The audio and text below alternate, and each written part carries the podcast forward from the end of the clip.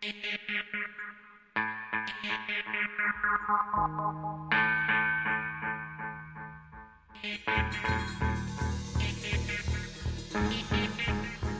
very depressing. It makes me want to kill myself.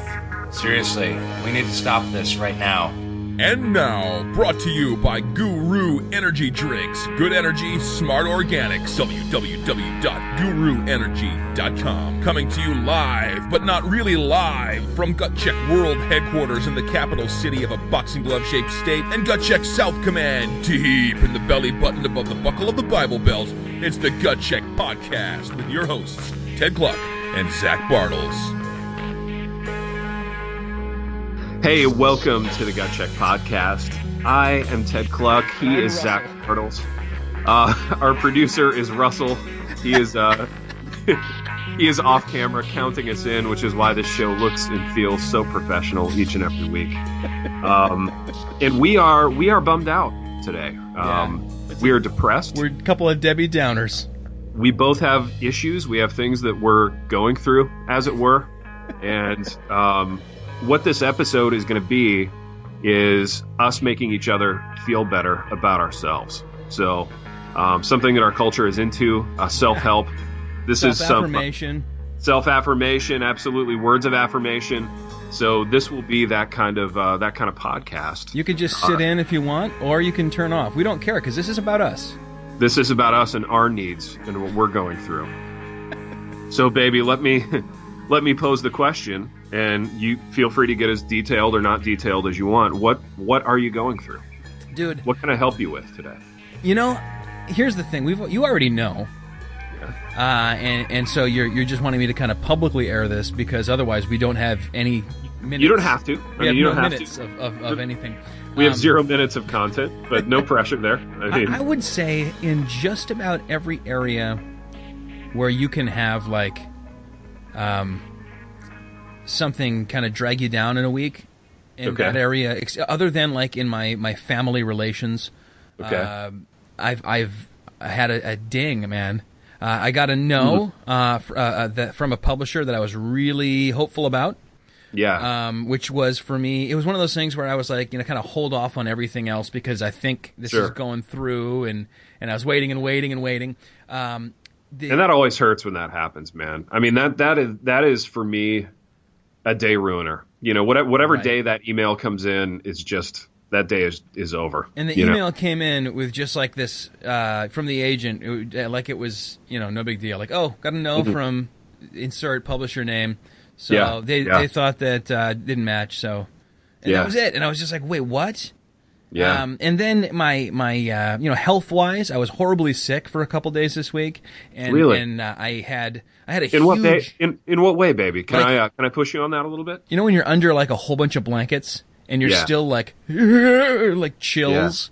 Yeah. Uh, I don't know if it was the flu or what, but it wrecked Mm. me and it and it descended upon me while I was at Chuck E. Cheese. Oh my goodness. So like you're already kind of Which is already the worst dead. place in the world. Oh my gosh, what a depressing place. I like, you know, I kept just looking over at my son and how happy he was. And for a Yeah. moment, I'd be like, yeah, this is great. And then I would Yeah. accidentally look anywhere else and be like, there's no God. Yeah, no, I know. There's no God. The world is fallen and broken beyond repair. To clarify, there is a God, but I There mean, is was- absolutely, yeah, but but we're talking about a feeling here, like an atmosphere. right. You know what I mean? And he's not Now- everywhere, and I don't know if he's at Chuck E. Cheese. Oh, wait, no, he is everywhere. That's one of his attributes. Never mind. He is sovereign, and we and we believe that. But it but it seems Zach like he's not at Chuck E. Cheese. You know what I mean? Because of the the filth and the sadness and the other people who are at Chuck E. Cheese. You know what I'm saying? So also, um, Tuesday was a huge day for, and the Tuesday was the day that I texted you when I was glum. Yes. Um, and so it was like an insanely busy day. It's the day that I got the the email about that. And the night before, and of course Tuesday, it was, or no, I'm sorry, it was Ash Wednesday. It wasn't Tuesday, it was Ash Wednesday. Okay, so I had a huge day from like 8 in the morning. I was going to be at church. I was going to be in our clothing center helping people Yeah. there, then at two different hospitals in the back here, and then all the way to like uh, 8.30 at night, we had a Ash Wednesday service I was officiating. And the night before, I slept, wait for it, 90 minutes. The Oh. insomnia came back in, and that was the day also that I happened to get the email uh, about the uh, the pass on my manuscript. Dude, that's So- the worst. Can I can I ask you a question about your insomnia? I know this is this is something that we talk about quite a bit because we both struggle with it. But um, and, and part of what I'm bummed about is related to this. Like Really? I've been having it, but it's been, I mean, it's been the opposite of what it's historically been for me. Which historically it's been I just can't fall asleep. Yeah, that's right. mine too. Yeah, so I I'm, can't I'm relate to the thing where you wake up in the middle of the night wide awake. Now that's what's been happening to me. So I will I will now fall asleep, but then I'll wake up at like three in the morning and it'll be all over. You know. Let me tell you Um, something I was reading about. Apparently, for most of history, most of recorded history, that was the norm. Like because there was no electronic light. Uh, Uh-huh. and, and, and it was difficult to do anything, you know, with candlelight or whatever. Um, Yeah. it, it was very normal for people to have two sleeps. So you'll read about, like, you know, even in America, um, people talking about this happening, you know, during the first sleep or the second sleep of the night. And then Yeah. in between, you'd wake up for a while, you'd get up and read, you'd pray, you'd make a baby maybe, and Yeah. then uh, you'd go back to sleep again. So maybe your your body's just more in touch with like the historic way of sleeping. Maybe it's kind of a hipster thing you're doing. I think it's hipster. I think it's vintage. You know, I think I think my body has always had a real appreciation for, you know, vintage ways of sleeping. You know, You should write a book called Vintage Sleep. vintage sleep. Oh, I love it, dude. That's hot, right? See, see what you did here, and, and what really we're going to be doing all, all morning here on the show is you've you've taken a negative and you've you've turned it into a positive. Amen. You know? That's so now at three in the morning when I get up, instead of being in a rage and being really frustrated about all the sleep I'm missing, um, I'm just going to think about how vintage and hipster and, and money I am. Dude, I wrote an article for the Blazing Center not long ago talking about insomnia and Okay. how much I hate it when Yeah. I will. I don't even post about it at all on any social media anymore. Yeah. Uh, because the number Is this of article people, up? Could I see it? Yeah. Wow. Um, it, it only talks about that for a minute, then it switches to that's kind of the, the icebreaker in the beginning. The Oh, uh, the The hook. lead, It's it the were. lead, the hook, and Yeah. uh, but but people coming out with uh, their comments that are like, "Well, sounds like a great opportunity for prayer," and I'm like, "Dude, yeah. choke on that." You yeah. You have no idea what this feels like. you because know? yeah, these are these are people who have never had serious insomnia. When, when you can't fall asleep, the last thing you're going to do is anything that might uh, wake you up. Yeah. uh, or yeah. anything that might admit that you're very far from sleep. Like the idea of get up for a while and do something and then go back to bed. That is Yeah. that is nonsense. Don't you Right. agree? I do. I, I think for me, if I ever get up, I, I'm getting up with the with the idea that I'm giving up, Yes, like that it's all exactly. over. You Me know, too. so I I get up, maybe I brew some coffee, and then I start reading or, or whatever. And but in my mind, I've gone, you know, this is over. Do it exactly. Um, and, and then sometimes you get lucky and you fall back asleep, and you and you go, oh, I feel really tired now. I'll I'll try it. You know, the worst though is when you get up for a little bit and you and you go, oh, I'll go back and try it, and then you go back and try it, and it doesn't work, and you feel like a failure like three or four times Double throughout failure. the night. Yeah. Oh, dude, that's the worst. And and It what just- you're failing at is not like designing a more efficient car. It's Yeah. doing something that like everyone, everyone can, else do. can do.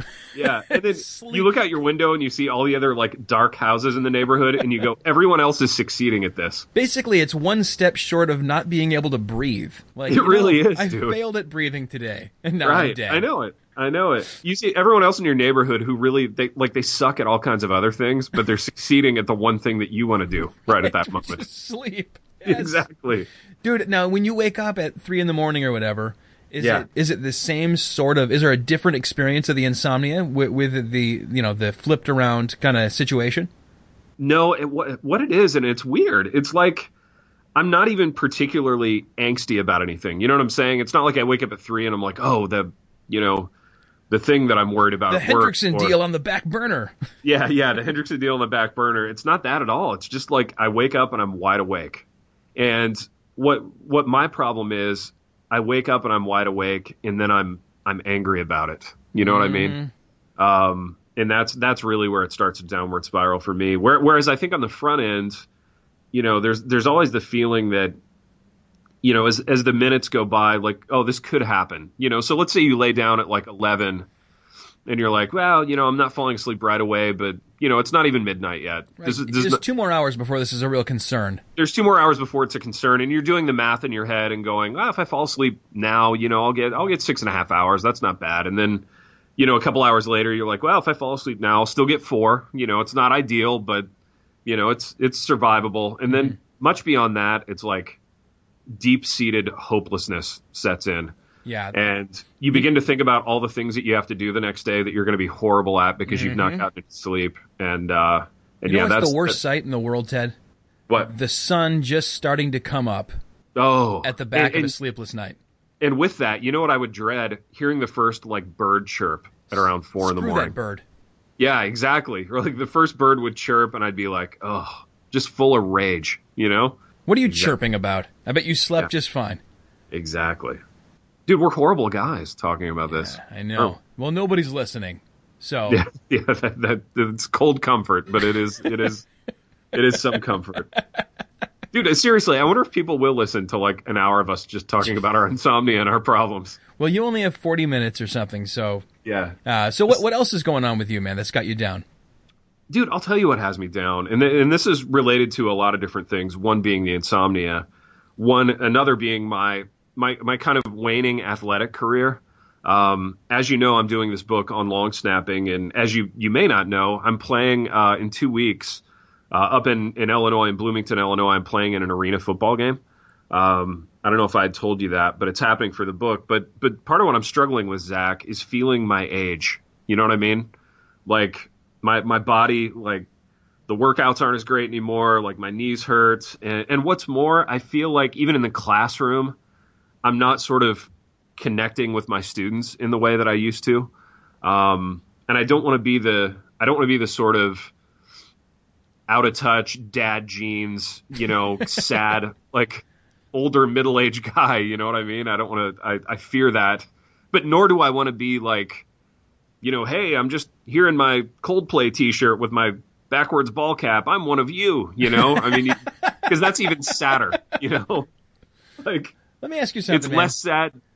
What's that? Is your is your uh, ponytail? Would you call it a gray ponytail? Is it gray now?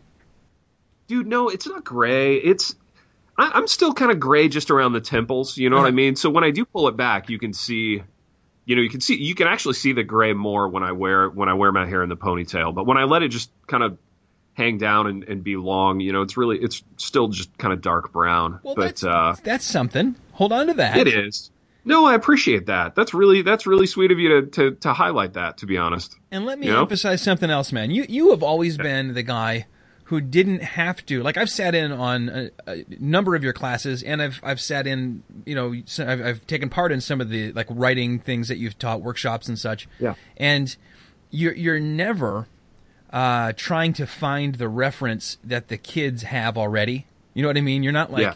Yeah, So for sure. Mm-hmm. in Hunger Games part whatever, you're you're always the guy who's like throwing out, you know, nobody here's seen Good Will Hunting, but you should because. And then Right, they're all like, "Dang, I wish I was in on the reference." And and so you're connecting with them where you are rather than where they are, which Yeah, which yeah. seems to work for you.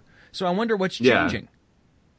No, you know, I think it's still working to be honest. It just I feel different about it. You know what I'm saying? And I think I I think it's still working okay now, but I, I see I, I, see what ten years down the road is gonna look like, and I, I feel like I'm gonna have to retool my persona a little bit. Um but maybe not. I don't know. You know, it, it's just weird, man. You 40, Um, Ted? No, but uh, I, I tell you, this is all part of that because I turned 40 in about a month. I turned 40 in March. Okay, so 10 years down the road, you're, you're you're looking all the way up to 50. Right. And it's like, what is that going to look like? I'll be a 50 year old college professor. What will that look like? You know what I'm saying? I guess Now- I just, I fear that. You fear that, but I mean, Yeah. what's the alternative? What's what's the what's better than that? Dude, that's the thing. I don't know. There's nothing really better than that. I can't think of other jobs that I want. I love this job, you know, and, and, and I love the students and I'll, I'm sure find ways to connect with students when I'm 50, but, um, it, you know what it is, dude? And th- this is getting really kind of deep and existential, but I, I think you'll relate to this because we like a lot of the same, you know, movies and pop culture and, and we respect a lot of the same things. Um, I miss being like dangerous. You know what I mean? Like when you're when you're young, you're I don't know, you're an athlete, you're doing cool things and risky things and you know, back when I was boxing and, and doing semi pro football and all that stuff, like I, I felt I felt sort of um I don't know, I felt dangerous in a good way. You know what I mean? Like I was physically proficient and there was a little bit of swagger and um You were a You know, threat now to that- the enemy. dude, I was. I was a threat to the enemy. You know what I'm saying? Like I didn't feel like there was anybody on earth who could take me, you know, which was misguided and wrong, but that's how I felt. Right, you which know? is how you're supposed to feel when you're young, which is why we send 19 year olds in to, to fight, you know, ISIS and stuff because they're invincible. in Dude, exactly. And I guess I miss that feeling, man. I miss feeling invincible. Um, and and there there are things that I like about being this age. I mean, I like having, you know, read a ton of books and seen a bunch of things, and I like having this, you know, pretty extensive archive of, you know, knowledge and references to make and, and life experience and you know the maturity in Christ that comes with being older and all that stuff. I, I do truly appreciate it, but uh, but yeah, I'd, I'd be lying if I said I didn't miss the kind of you know, swagger and, and, and danger of young manhood. You know what I'm saying? Yeah, yeah. Well, that's that's uh, that's gone and not coming back. Wow. Yeah. Well, that's, wait, wait, wait, way to bring it to a fine point. You I know, think that maybe I'm not doing what we were supposed to be doing. So what happened was, Ted, you dragged me down. So Oh, I'm rather sorry. than me, because I mean it's true of all of us. dude, isn't um, that the risk we run though, as as men being authentic with one another? This is why men never do this. I mean, this is why we never share our, our sort of deepest fears and concerns with one another because we we just drag each other down. You know? Well, and the thing is, I mean, you you you at least, Ted, you can say, you know, you you had the thing where you you were the big uh, athlete guy. Mm-hmm. I start thinking about wanting to get back into shape and Yeah. realizing that that looks a lot different when you're 40 than it does when you're 25. You know, like It really does. where, where like you could be like, all right, you know, I'm going to be, I'm going to be really, you know, like muscular and, you know, that, that'll happen. That's a possibility. I know people who went from kind of doughy to, but when you get into, into middle age, you can get into shape, but it, it- you know, the shape is, is, you can be nuanced, but the shape's already kind of established. yeah, And, yeah. uh, you know, the, you, back down to my fighting weight loses, uh, any real context if, you know, you haven't there was, been there if there was no fighting to begin with. you know what though? I will say this for you: you you could always take a punch. You know what I mean? You had a you had a good chin. You know what they call that in boxing? They call it a good set of whiskers. Really? Yeah, you had a good set of whiskers on you. Isn't that funny? Isn't that a funny thing? That is a funny thing. Good for you. Yeah. Yeah, knowing that. See, Yeah. that's something maybe you wouldn't have known when you were a younger man. dude, that's it. I, I didn't know that when I was a younger man. So see how see how rewarding it is to be older. Oh man. So listen, man, you're gonna. Ha- I want. I want. I want to try and prop you up. Okay, You're, I would you're gonna go up to uh, to B Town there in a, in in a couple weeks. You're gonna Yeah. snap the crap out of that ball. Yeah, thank you. Everyone's gonna be like, "This guy's a writer and he's here, you know, working on a book. How Mm. can we keep him?" And you're gonna be like, "Listen, I you can't keep me. I've got uh, Yeah. I've got a job. I got a life." Classes to teach. Classes to teach. I got a house. I got, uh, you know, I'm and and No, dude, I, I I like where you're going with all this. I hope so. You know, and let me prop you up. Um, publishing, what? Why is that funny? It's, it's just I don't know. I don't know why Yeah. it's funny. Publishing being the fickle industry that it is. I mean, there there are always these these. For me, it's been my experience. There have always been these sort of wild, fluctuating ups and downs. And I mean, KK, my wife can attest to this. I have threatened to like quit writing so many times. She's she's lost count. You know, so you'll have And these interest weeks probably, right? she's lost count and she's totally lost interest. I mean, that ship sailed like a decade ago. Yeah, sure. Quit writing. I I'll believe it. Yeah, yeah. Yawn, you know, checks watch. Like, yeah. However, like sexy and romantic it, it may have been to be married to a writer. I don't know. I, th- I think that ship sailed a long time ago too. But the the point being, you have these weeks where you get the no from the publisher. You you have the sort of unsatisfying interactions with the agent or whatever. But um, the fact of the matter is, none of that none of that is a reflection on your talent. You know, like your level of ability, your level of you know being able to produce hasn't changed at all. You know, which is in stark contrast to like what I'm dealing with as an athlete, where like quantifiably I can't run as fast as I could ten years ago. You know, there there are certain things athletically that I can't do, but uh, but as writers, I mean, we can probably do more than we could ten years ago. You know, um, so your talent hasn't changed. Your you know your level of what you have to offer to the industry hasn't changed. Uh, I think what's frustrating about the industry is just how how beholden to so many other people you are in it, um, which is what makes something like Gut Check so much fun. You know, we we get to have our own thing, and and yeah, some of the some of the projects you know that we've done with Gut Check have been you know kind of wildly successful, and some haven't. Um, speaking of one that hasn't, um, the Gut Check Guide to Publishing. This is a book that people need to buy. Hey, it's it's Um, bouncing back up there again. It's it, It's bouncing back up. it's having a there. You- rocky lift off, but it's starting to lift off. I think.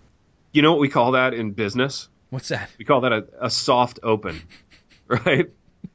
Which It's I mean- a soft open. it's a so, it's a soft kind of Open. oh yeah. You know what it is, Ted? I was searching for other words to put with soft that wouldn't sound dirty. It's a I soft came up with- open. I came up with zero words. That's my problem. That's what I'm dealing with. You know? Let me just say something from, and I don't want to push back on your encouragement, but Yeah, your okay. encouragement just kind of illuminated something for me, Okay. and then your reference to this gut check book further Yeah. illuminated it with with additional lumens. Um, yeah. that it occurred to me Uh-huh. not long ago that that my arc as a character Okay. is kind of the guy who is who is good at things, Okay. but he's more good at them than he is successful. oh, that's You know interesting, man. Like, Suss that out a little uh, bit, if you would. I'm looking at the Strauss Expository Preaching Award. Okay. And, and the uh, Sugden uh, uh, Leader in Ministry Award, right? Yeah. These are given to like the guys with all the promise, the guy Yeah. with all the promise in seminary. Yeah. And I got Yeah. one of them twice, and I got the other one. It's, it's just given once every to the graduating class. And, Yeah. And uh, I mean, I'm not saying that I'm I haven't lived up to you know my potential as a minister, but like they expect, I think the guys who get these, you know, these are the the great preachers, the, the people who are going to go out there and just uh, they they don't think they're going to be you know in the churches that are you know following the trend you know that Yeah. aren't immune to the trend we see Yeah. you know at large of the plateauing congregations and then the and then the slow decline they're going to Yeah. be the guys out there with the rock star churches and you know you, when you when you know that you're good you kind of expect that that is going to be uh, how it goes when you know that you're good you're expecting that you're going to be successful Yeah. uh, in the way that everyone who, who's watching you from outside is ex- expecting that. And you know, like so when Yeah. you when you get the uh, the book deal, Yeah. like with very little effort uh, from the dream publisher, you expect that you know that's the beginning of like a launching point. And when you, when you then realize that maybe it's foolish to start you know with the biggest publisher and the high expectations rather than build up, Right. um, it, I'd, I'd almost rather be kind of a hack, you know, and really successful. You know what I mean? Yeah, no, I know. And there and there are those guys out there. I think that's what makes it so hard, dude. Yeah. I mean, you look at a guy like Joel Osteen, who, like, theologically, obviously, is, you know, uh, a mess and and isn't half the preacher that you are, and doesn't have half the talent that you have for writing. But yet, the guy sold, you know, a bazillion and a half books, and and you look at that and you go, there's just there's no justice, you know, and and there is no justice. I mean, this this side of eternity, and and if there was you know, godless justice, we would all, I mean, we would all perish. You know, we all obviously deserve the, the worst. So, I mean, that, that argument doesn't really hold up. But, but yeah, you look at it and you go, you know, I'm thoughtful. I, I, I love writing. I love the craft. I've tried to be good at this. Um, and yet, you know, this, this hack who's, who's spinning out, you know, prosperity garbage is, uh, is selling all these books, man. It just, yeah, it makes you scratch your head for I mean, sure. I feel like you went through this similar similar kind of uh, epiphany. Uh, Yeah. But but epiphany sounds positive. This is very negative. Where where like when Yeah. you were, um, you know, like like the grinding concrete essay, yeah. basically yeah. saying, here I am. I'm, I'm an incredibly good writer. It's been affirmed. You know, Yeah. award winning. I'm also you know really good at teaching. As you Mm-hmm. can see by how much people learn and their evaluations and all that evaluations. Yeah. yeah. Uh, and, and yet you had, you know, applied to a whole lot of. In fact, I feel like there was a time there where you kind of, you know, insomnia wise, just were like, forget it. Um, this might not happen, and then took Yeah. some time off. yeah. Uh, and and you had to have been thinking about, you know, people who are tenured professors who suck Yeah. at it. oh, dude, absolutely. I mean, that was a, and and those are some of the low times that you go through. I think in in the faith where I mean the Lord uses that to refine you, and and for me, I mean using those like day laborer jobs, grinding concrete and unloading planes and all that. I mean that was that was really spiritually refining for me. But I think it was also a it was a nice bit of perspective on the writing in that. Um, you know, I don't feel like I've settled. I don't feel like I've said, you know, well, I'm just destined to do small books, but but it also has made me I mean, it's made me really really thankful for any kind of writing gig that I get. You know what I mean? That I want to do. Um, you know, so some of these football books that I've had a chance to do over the last couple of years that I've really wanted to do that have been really fun and really rewarding, but I've done them with, you know, relatively smaller publishers where I knew it wasn't going to get the huge, like, over the top media push. Um, I think I'm happier with those books and I'm happier with those products than than I ever was when I was kind of chasing bigger and bigger advances and all that. So, um, you know, I think the Lord just gives perspective, and I think it's a it's a sense of boy, it's a it's a huge privilege just to be to be under contract to write any book that someone will read. You know what I mean? Just to be a part of people's lives that way, and to um, you know to think that people will be having this book in their homes and maybe giving it to their kids and enjoying it is a really you know th- those are the things that again as I get older I find myself reflecting on those things. You know.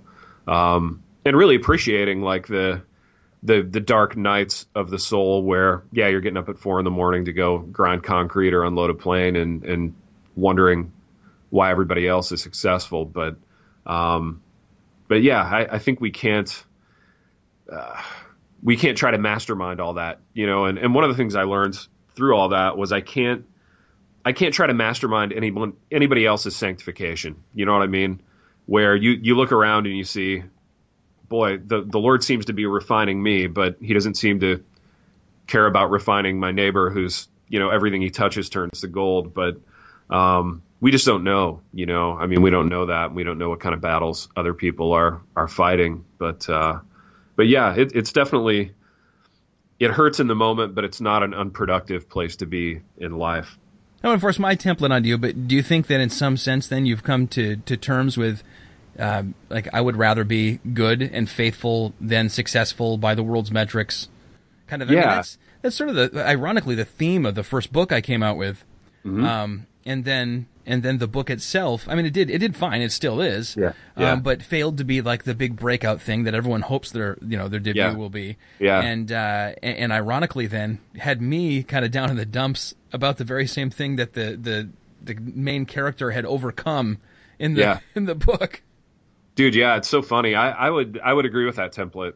You know, I think I think that's where I am. But also, I think it, it takes a certain kind of screwed up level of talent even to sell out. You know what I'm saying? Like, I don't think I could sell out. Like, I don't even know how to do it. You know what I'm saying? Like, even if I got, even if I, and I've half had this. Like, I had an opportunity to write you know this book about Robert Griffin III a couple of years ago. He was a he was a, a, rookie quarterback at that time in the NFL. Was super successful. Was having this like amazing rocket ship arc at the time, and and at the time that would have been a that would have been like a prime sellout book. You know mm-hmm. what I mm-hmm. mean? Like I, I signed the contract. I had a very short time to write it, and if I had written this sort of you know standard kind of Christian athlete, all my dreams are going true puff piece I would have hated it and I would have hated myself, but that would have been like that would have been like the prime opportunity to sell out and I screwed it up. You know what I mean?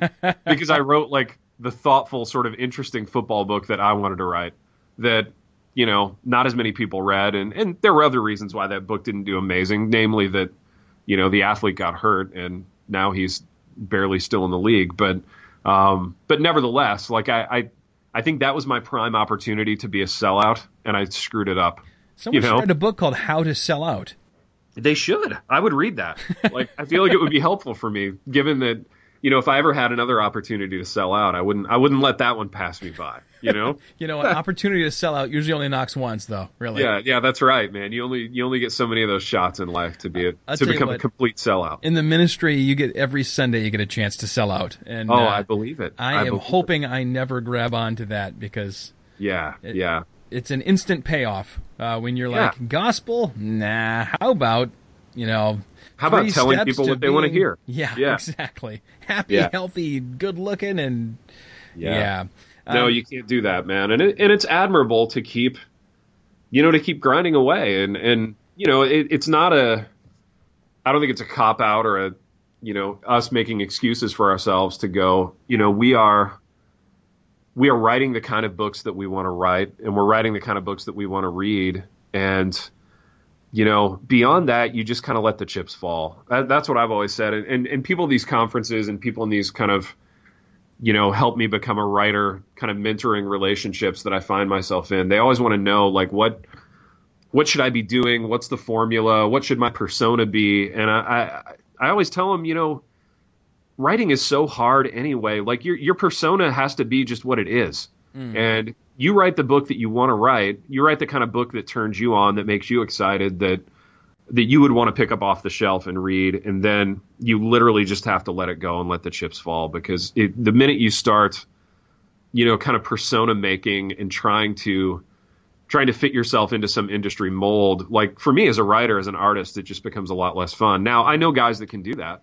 I mean, I know guys that do it really well, and and they probably don't even hate themselves. You know, it's probably a sense of they probably don't even hate themselves. You know, it's probably for them a sense of well, I'd rather be a self-employed author than be a, you know, insurance adjuster or be a, you know, whatever, whatever a salesman. Uh, so they go, you know, th- this persona is kind of cheesy. I'll, I'll, I'll, you know, devote my life to churning out a particular kind of book, and then they do fine, and and and that's fine. That's a choice that you know people can make, but it was just never. It, I can't do it either. I mean, I, I, just I could never do it, and you know I, I, care so much about writing and writing the kind of books that I want to write that you know I, I couldn't do it the other way, and and I and I have completely made my peace with that.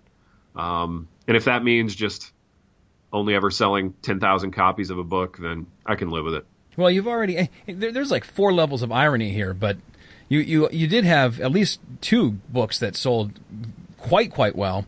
Yeah. Uh, and in one of them, uh, I think it's your your co-author who another level of irony did kind of become, uh, you know, the the the breakout uh, reformed author de jour. Uh, yeah. coined the phrase "plotting visionaries." Uh-huh. Uh, yeah. and he was talking about ministers, but I mean that could apply to anyone being, you know, faithful. Yeah. The, the kind of uh, daily grind, whether it's grinding yeah. concrete or you know you're in the ministry or writing, where you're like, I'm I'm going to be faithful today again. Yeah. Uh, and and success will look like not selling out rather mm than you know a gazillion right dollars or followers or whatever's you know yeah. the currency yeah, of the, the day. May be. Yep. Dude, I feel like this has all gotten way too grim and serious, and maybe we should uh, read this short little chapter of. Uh, Dude, let's absolutely read the chapter. You know what though? All all kidding aside, before we move on to the chapter and gut check literacy month, this this has been great, man. Like this, I feel less glum now. I do too, man. And and you know, I I think i I was a little weirded out by my own text to you, Ted, where I used the where I uttered the words "I miss you." I just want to be I want to be a little bit uh, authentic here and say I, I hit send and I was like, oh crap, how yeah. Do you, how do you bring that back? Yeah, I know. Um, but uh, I'm glad we got the, the, cards out on the table here. Dude, and, uh, and, and sharpened each other, and, and by that I mean uh, uh, propped each other back up on yeah. on whatever kind of house of cards we were able to build, so that we. You know what will be to... interesting in the wake of this is to see if if anyone listens to it and if anyone has any like response to us not being funny and irreverent in the in the usual way that we are. You know what I mean? I'll tell you what. We've had uh, a couple times when Turk has come on, and he has been rather serious about you know kind of uh, diagnosing things, and we've gotten deep yeah. into. And some of those are our, our most popular episodes, actually. That's true. That's true. So you know what? It is it what it time, is. If we did it all the time, people would be like, "Oh, this is grim." But once in a while, yeah. hey, who knows? Yeah, and you know what? It's our show. We can do whatever we want. that that's that's really the you you've hit uh, square one. That's and th- those are some words that I enjoy saying. I'm not gonna lie. Like I enjoy having a show on which I can do whatever I want. And, and by show, you mean yeah. audio file that gets uploaded to a free hosting service once a week. Yeah, yeah, which which is not at all sad. I mean, don't hear me saying that it's sad. Well, if you think that it's sad, then obviously you weren't listening when Ted just said that it wasn't sad a second ago. Yeah, exactly. Right. So open your ears, man. It's not sad. Right, right. It's my show and it's not sad. So what, uh, baby? What chapter are we ready to uh, to launch into here on the on, on Gut Check Literacy? Well, it's the one when you died last time. You died before. Uh, and by the way, thank God that you didn't die in, in, in yeah. a non-tornado that that came right when we when we left off uh, with the last episode. For those of you who didn't listen, um, I was recording the show and I heard a tornado siren go off outside my window, and I had to seek shelter. I had to seek cover. Now it turned out the tornado uh, ended up veering uh, a mile or so south of us, so it wasn't an issue. But um, yeah, I'm Zach, and it and it gave me renewed perspective. You know, I'm just happy to be here. I'm I I don't take every I don't take any recording session for granted anymore. You know. Well, we were about to read Loyola, and then after that, Ted, and this I wish we would have had the kismet here, the providence, if you will, of uh, the next chapter is the Mayan Lenium bu- bug, Mayan Okay. Lenium bug, Yeah. which is about '90s hacking. And if that would have been last Oh. week on the hackers episode, that wow, would have been all the better. But you know. yeah, oh well. Yeah. So this Okay, one so- is uh, uh, this is one that I wrote. Uh, Okay. Features mostly, yeah, uh, Brad Atchison's characters, Okay. and uh, I would like you, if you have, do you need me to email it to you yet again? No, no, I have it. I have it in front of me. So this is Loyola, chapter 11. And I would Right. like you to read the voice of Edith Loyola. I'll give it the old college try. How about that? All right, here we go. Week Yeah. 12 of uh, Gut Check Gut Literacy Check Month, Chapter 11, Loyola. When your father is Reverend Louis Ironsides, and your life can best be described as pampered, sheltered, and micromanaged, although Reverend Ironsides prefers to call the latter heavily providenced, it's hard to decide which aspect of your life is, quote, the worst. At the same time, though, it seems oddly important to be able to pinpoint that worst thing. Maybe it's all the meetings with suitors, which feel creepier and creepier as the language more and more resembles a guy trying to sell a steak door to door out of one of those freezer trucks.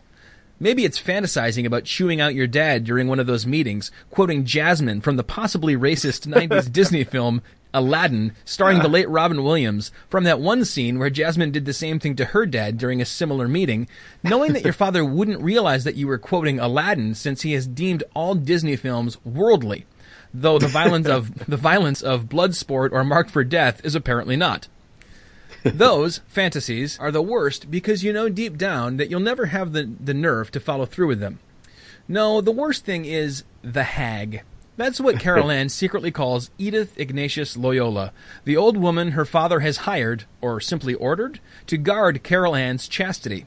Of all the contradictions, which Reverend Ironsides prefers to call tensions, of life in the Ironsides bubble, Edith is Edith is by far the most maddening. If Carol Ann's calves or forearms accidentally show for even a moment, Edith swoops in like a a what? Like a griffin? To cover them back up, always with a harsh rebuke involving a string of four-letter words. Yet Edith herself dresses like an honest to goodness streetwalker, despite being, Carol Ann estimates, somewhere between 70 and 100 years old. Carol Ann, barks Edith. you done packing yet? Her gravelly voice, the fruit reaped of a lifetime of vice, causes the girl to quiver involuntarily. She braces herself for what generally follows the cringe inducing sound of a wad of wet chewing tobacco pinging into the bottom of an empty Mountain Dew can. Nice. To Carol Ann's relief, the old woman lurches into the room, canless. This is all you packed?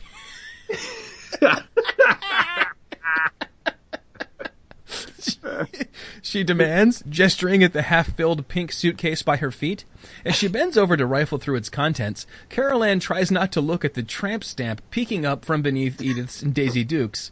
She guesses the petrified tattoo once depicted two pearl handled pistols pointing in at the words bang bang, or maybe bling bling. It's hard to tell anymore. Carol Ann sighs and flops back on the horsehair filled canopy bed. I don't understand why we're even going to Nebraska. Isn't that Tad fellow coming here tomorrow for final round courtship talks with Daddy? She swallows hard at the thought. Until now, no one had made it to the final courting round. It's all happening so fast. And something about Tad seems fishy. It's like even when he's giving the wrong answer, he somehow knows it's the right wrong answer. We got bigger fish to fry than you getting married. Edith declares, audibly chambering a mass of phlegm, then re-swallowing it. There's new chatter about our day. It's coming and quick. And Ta- and Tad's dad is in on this scheme to turn Nebraska into some kind of commune with no technology or nothing. Perfect place for us to spend the aftermath. Carol Ann rolls off the bed and dispassionately shoves a few more jumpers into the suitcase. And you say Uncle Reggie is coming too? Her tone conveys her dismay. Reginald is not really her uncle, but she's called him that since she was even shorter than he. and all that time, she's found him quite creepy. Yes, Reginald's coming, and don't be a racist. That doesn't make sense, Carol Ann mutters, zipping the bag shut. Uncle Reggie's white. And don't be a sassback. Edith chides. You know what I mean? Because he's a dwarf. Carol Ann thinks about what Princess Jasmine might say in this moment.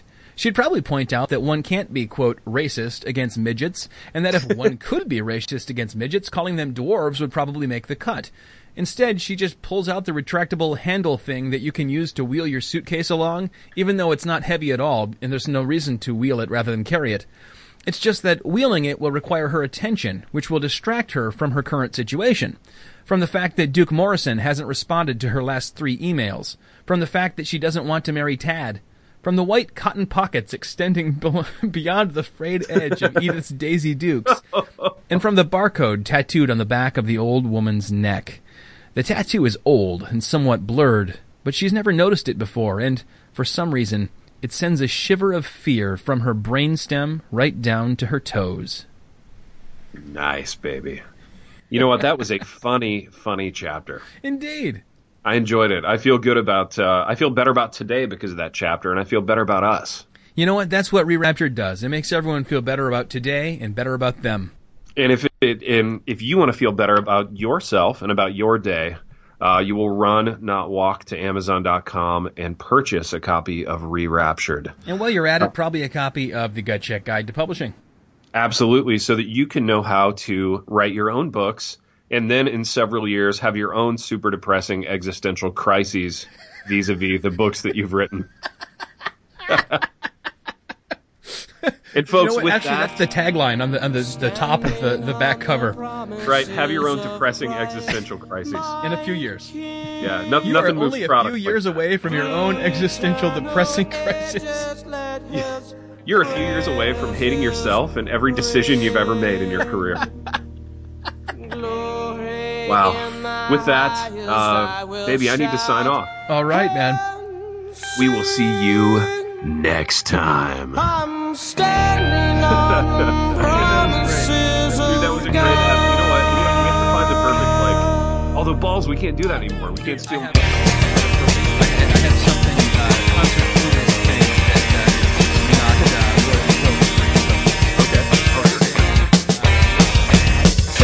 promises have touched my kin. Through eternal age let his praises ring Glory in the highest I will shout and sing Save the promises of God.